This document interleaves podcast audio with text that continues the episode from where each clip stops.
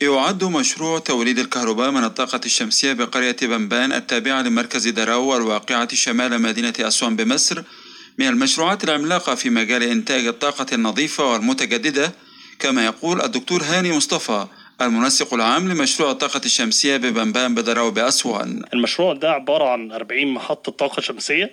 المحطة الواحدة الإنتاجية بتاعتها 50 ميجا بإجمالي 2000 ميجا واط. والمحطة دي تعتبر هي أكبر محطة طاقة شمسية مجمعة على مستوى العالم. وكانت الفكرة مطروحة بتوجيهات من السيد الرئيس عبد الفتاح السيسي. الكلام ده في 2014 بعمل مشروع قومي عملاق لإنتاج الطاقة النظيفة عن طريق استخدام الطاقة الشمسية في الإنتاج. المشروع ده وفر فرص عمل 30 ألف فرصة عمل لمهندسين وفنيين ومشرفين. المشروع ده على مساحة 250 فدان بالنسبة للقطعة الواحدة. الإنتاجية بتاعته زي ما إحنا قلنا 2000 ميجا وات بتعادل حوالي 90% من إنتاج الطاقة بالنسبة للسد العالي. المشروع ده اتاخد المكان أو المنطقة اللي إحنا فيها اللي هي منطقة بنبان نظرا لأن المنطقة دي أحسن منطقة في السطوع الشمسي على مدار العام. نسبة الظل فيها قليلة على مدار العام درجة الحرارة بتاعتها تعتبر مناسبة لمحطات الطاقة الشمسية وفي نفس الوقت إحنا عندنا هنا البيك أو الذروة بتاعه الإنتاجية بتبقى في فترة الظهيرة اللي هي من الساعة 12 لحد الساعة 1 الظهر. ويقول وزير الكهرباء الدكتور محمد شاكر إن مشروع بنبان للطاقة الشمسية في محافظة أسوان من أهم المشروعات القومية التي شهدتها مصر في مجال الطاقة النظيفة والمتجددة كما يعد من أكبر المشروعات العالمية في مجال الطاقة المتجددة. منطقة بنبان ودي تعتبر من أماكن اللي فيها أعلى سطوع شمسي معناها إن تقدر تدي طاقة كهربائية أكتر من حتة تانية موجودة حتى في مصر وفي العالم طبعا. إحنا عملنا هنا مكان يقدر يستوعب لغاية 2000 ميجا وات إنتاج طاقة كهربائية من الطاقة الشمسية وده رقم هائل وبيعتبر أكبر محطة من نوعها في العالم في الوقت الحالي. وعلاوة على تواجد ما يقارب الأربعين شركة في مشروع إنتاج الكهرباء من الطاقة الشمسية ببنبان بدراو بأسوان فإن هناك مشاركات دولية في المشروع لكل من الاتحاد الأوروبي والبرنامج الإنمائي للأمم المتحدة. ويقول السيد أليساندرو فراكيستي الممثل المقيم لبرنامج الأمم المتحدة الإنمائي في مصر سيساعدنا هذا المشروع على دفع عجلة تحول مصر لسوق الطاقة الخضراء وإطلاق العنان لإمكانات الابتكار في مجال الطاقة الشمسية وتسريع انتقال البلاد نحو التنمية المستدامة وهذا ما تم الاتفاق عليه في قمة المناخ بشرم الشيخ في مصر. خلال مشاركتنا في قمة شرم الشيخ الأخيرة في مصر في العام قبل الماضي أكدت خطط التنفيذ أو خطط العمل في هذه القمة التزام المجتمع الدولي للحفاظ على متوسط درجة الحرارة العالمية من الارتفاع إلى ما دون درجتين مئويتين وفقا لأحدث تقرير للمرجع العالمي لعلوم تغير المناخ والهيئة الحكومية الدولية المعنية بتغير المناخ. هذا الأمر يتطلب إجراء فوريا لتقليل العرض والطلب على الوقود الإحفوري والانتقال إلى الطاقة المتجددة على نطاق واسع والاستثمار في الكربون وسيظل هذا الاتجاه العالمي للانتقال للطاقة المستدامة مدفوعا بتقدم غير مسبوق.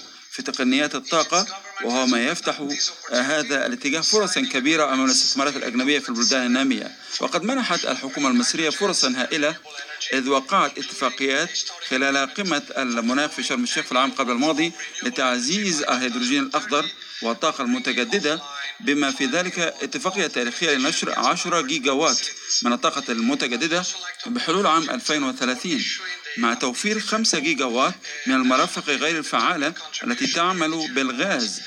وأود أن أثني على دور مصر لإصدارها تقرير المساهمات المحددة وطنيا والمحدث من قبل انطلاق فعاليات قمة المناخ في شرم في العام قبل الماضي. ويتضمن هذا التقرير أهدافا طموحة لزيادة مساهمة الطاقة المتجددة من الطاقة الكهربائية لتصل إلى 42% بحلول عام 2035 وخفض الانبعاثات من قطاع الكهرباء بنسبة 33% ومن الغازات المصاحبة للنفط والغاز بنسبة 65% ولتحقيق هذه الأهداف يتطلب ذلك عملا جادا ليس فقط من جانب الحكومة المصرية ولكن أيضا من شركائها في التنمية والقطاع الخاص. وإذ يدعم برنامج الأمم المتحدة الإنمائي منذ فترة طويلة تحول الطاقة في مصر من خلال تعزيز كفاءة الطاقة وتقنيات الطاقة المتجددة اللامركزية الصغيرة.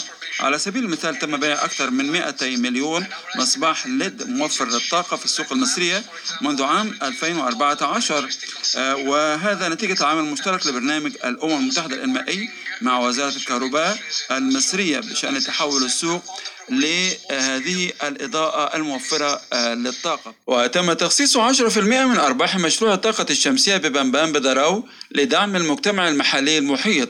وهذا ما يؤكده المهندس حسام سلطان مدير جمعية مستثمري الطاقة الشمسية بأسوان. نتابع أكبر مشروع للطاقة الشمسية على مستوى العالم.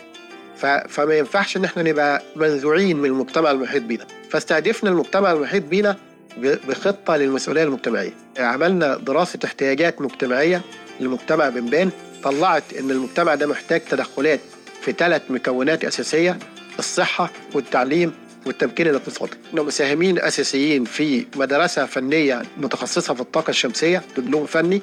الطلبه اللي فيها آه، جزء كبير من تعليمهم بيتم هنا في المشروع.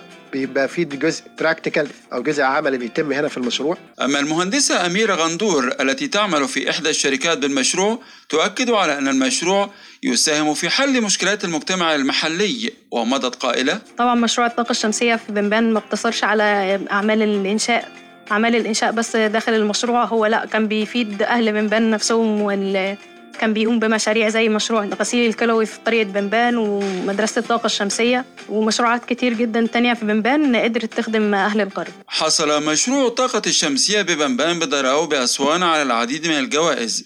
منها الجائزة السنوية للبنك الدولي كأفضل مشروعات البنك المتميزة على مستوى العالم وجائزة التميز الحكومي العربي في دورتها الأولى كأفضل مشروع تطوير بنية تحتية. وبالتوازي مع المشروع وفي قرية بنبان بدروب أسوان تم إنشاء مدرسة ثانوية مشتركة للطاقة الشمسية. وهناك التقينا بمدير المدرسة السيد يوسف فؤاد مع الطالبة إسراء عبد الحميد. المواد الموجودة في المدرسة فيه مواد ثقافية ومواد بتخدم أو بتدرس بتدرس الطاقة الشمسية والكهرباء العملية. المواد الثقافية طبعا أولها العربي واللغة الإنجليزية، الرياضة، الفيزياء، الكيمياء، إنما المواد العلمية اللي هي بتخص الطاقة الشمسية عندي دوائر كهربية، عندي تركيبات كهربية، عندي تركيبات صيانة منظومة، عندي رياضة تخصصية. بندرس في العمل توصيل الكابلات وبنتعرف على الأسلاك وحل المشاكل اللي بتقابلنا في الزمن الصعب معها بعد ما خلصت إعدادي كان عندي اختيارات كثير بس أنا اخترت الطاقة الشمسية عشان إن شاء الله المستقبل من الطاقة الشمسية المتجددة. وحبيت أفيد بلدي يعني فكرة جديدة. بشراكة بين الحكومة المصرية والقطاع الخاص وعدد من المنظمات الدولية منها البرنامج الإنمائي للأمم المتحدة يعمل مشروع توليد الكهرباء من الطاقة الشمسية ببنبان بدراو بأسوان على توفير الطاقة المتجددة للحد من انبعاثات الغازات الدفيئة في مصر وتحسين الوصول إلى الطاقة النظيفة والمتجددة وتعزيز التنمية الاقتصادية المحلية والحد من استهلاك الوقود الإحفوري سعيا لتحقيق الهدف السابع من أهداف الأمم المتحدة للتنمية المستدامة. خالد عبد الوهاب لأخبار الأمم المتحدة.